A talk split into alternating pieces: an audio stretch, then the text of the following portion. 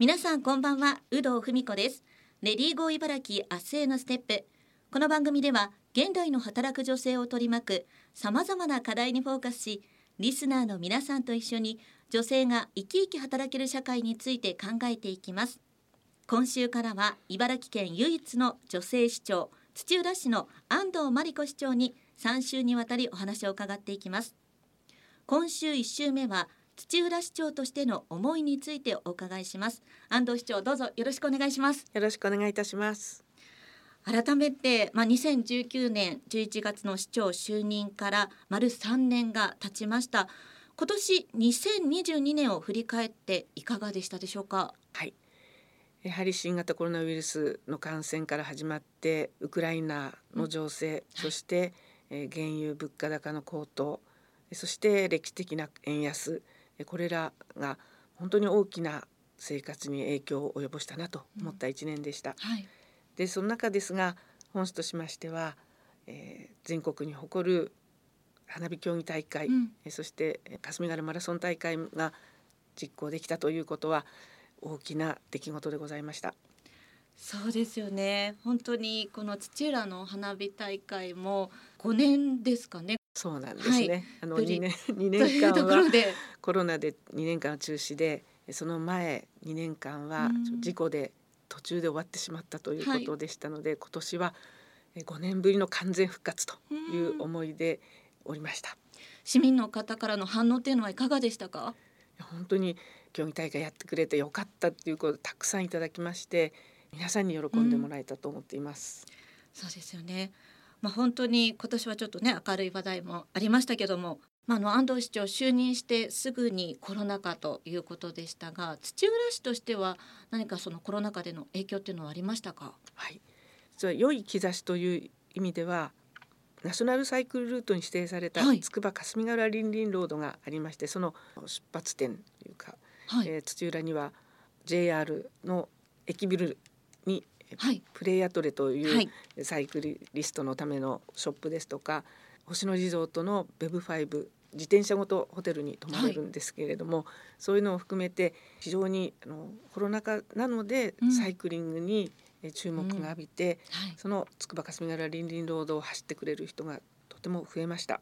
で実は令和2年の国勢調査で人口があの土浦市増えたんですね。はい、あの全国的にね人口減少の中、えー、本当にありがたいのは、えー、おそらくですけれどもあのテレワークで、えー、東京に通う必要がないという人たちがたくさんあの家を求めてくれて人口が増えたというように感じています。いや本当にそのご家族で土浦市に移住してきてくださったら土浦市を PR するいい機会になりますね。はいえー、実はですね、はい、あのそういう方たちに来ていただきたいので移住体験ツアーというのを、うん、あの企画しておりまして、はい、ご家族で泊まりがけでサイクリングに乗ったりあるいは子育て支援施設を巡るバスツアーとかをしたりしてですね土浦に移住したらこんなにいいことがあるよというそういう企画もしておりますのでぜひご興味のある方あのその体験ツアーにねご参加いただければなと思います。そうですよね。改めて安藤市長が実現していきたい土浦市政について教えてください。そうですね。やっぱり、まあ、働く、まあ、女性として、はい、えー、また子育てをしてきた、うん、私としては、はい、子育てをしながら働く女性を応援したいという思いもあります、たくさんの課題はもちろん土浦市にはあるんですが、うん、皆さん元気に安心して子育てができるそういう社会を作っていきたいなと思っています。うん、あの安藤市長というと子育て支援と女性の活躍の場づくりに全力というそのスローガンをもう盛り込んでいらっしゃいますけどもそのあたりっていうのはどのくらいこう手応えっていうのはありますか？そうですね。あの大きいことで言えばあの国に先んじて、はい、子ども未来部という部を作りまして、まあ、それも女性部長を初めて土浦市としても、就任してもらったんですが、はい、例えば保育園は厚労省幼稚園は文科省というふうに分かれているのを一元化して全部一つの窓口でということでこの制度を作りまして、えー、安心して子どもを産み育てることができる環境整備を進めてまいりました。でえー、国ではあの3歳以上が幼稚園、保育園無償化なんですが、はい、えー、土浦市はその0歳から2歳児の負担軽減ということで、うんはい、えー、制度を作りました。あの0歳から2歳のそのね保育園料っていうのは本当に働くママさんにとっても嬉しいことですよね。はいそれでまたあの保育園では今まで、えー、土浦市としては全部民間になるという計画だったんですが、はい、やっぱりそれはセーフティーネットという意味でもあの公立の保育園は残したいという思いで公立の保育園を残しまたあの、幼稚園も茨城県で一番古い幼稚園土浦幼稚園というのがあったんですが、はい、そこもなくなりそうだったんですが、うん、え今回、えー、その保育園と一緒に認定こども園ということで公立として残すことに決めまして来年10月に、えー、再オープンをすることにしました。うんまたあの負担軽減という意味では、うん、高校生までの医療費も土浦市独自の補助を出して、うん、所得制限を撤廃とか、うん、えー、そういうこともして、えー、おります。うんいや本当に市民にとって寄り添ってねこれ実際に安藤市長はいろいろな方の声なんかも聞かれてるかと思います。市長に、まあ、実際に就任されてからあのいろいろ女性目線というところでいろいろ改革もされてるかと思うんですけども SNS の発信なんかが私は見ていてかなりこう充実したなと思うんですがそのあたりいかがですか？はい。実際力を入れています、えー、SNS もそうですし、はい、あの今年から LINE も市の LINE も始めました。どんどん PR をしていいとこはどんどん出してということで私自身も、えー、Facebook、はい、インスタ、ツイッターをやっておりまして、はい、だいたい毎日更新しておりますね。いや私も拝見したんですけどもう市長が常にこうどんなことをやってるのかっていうのが拝見できていいですよね。ありがとうございます。もう本当本当はもっとね、えー、やっているんですが そうそうですよねあれは本当に一部だと思うんですけども、はい、はい、あの一部でもね毎日やっぱり、えー、更新してこういうことやってるよっていうのを PR したいですしあとこれからこういうイベントがあるからぜひ来てねっていうのも、うん、今までは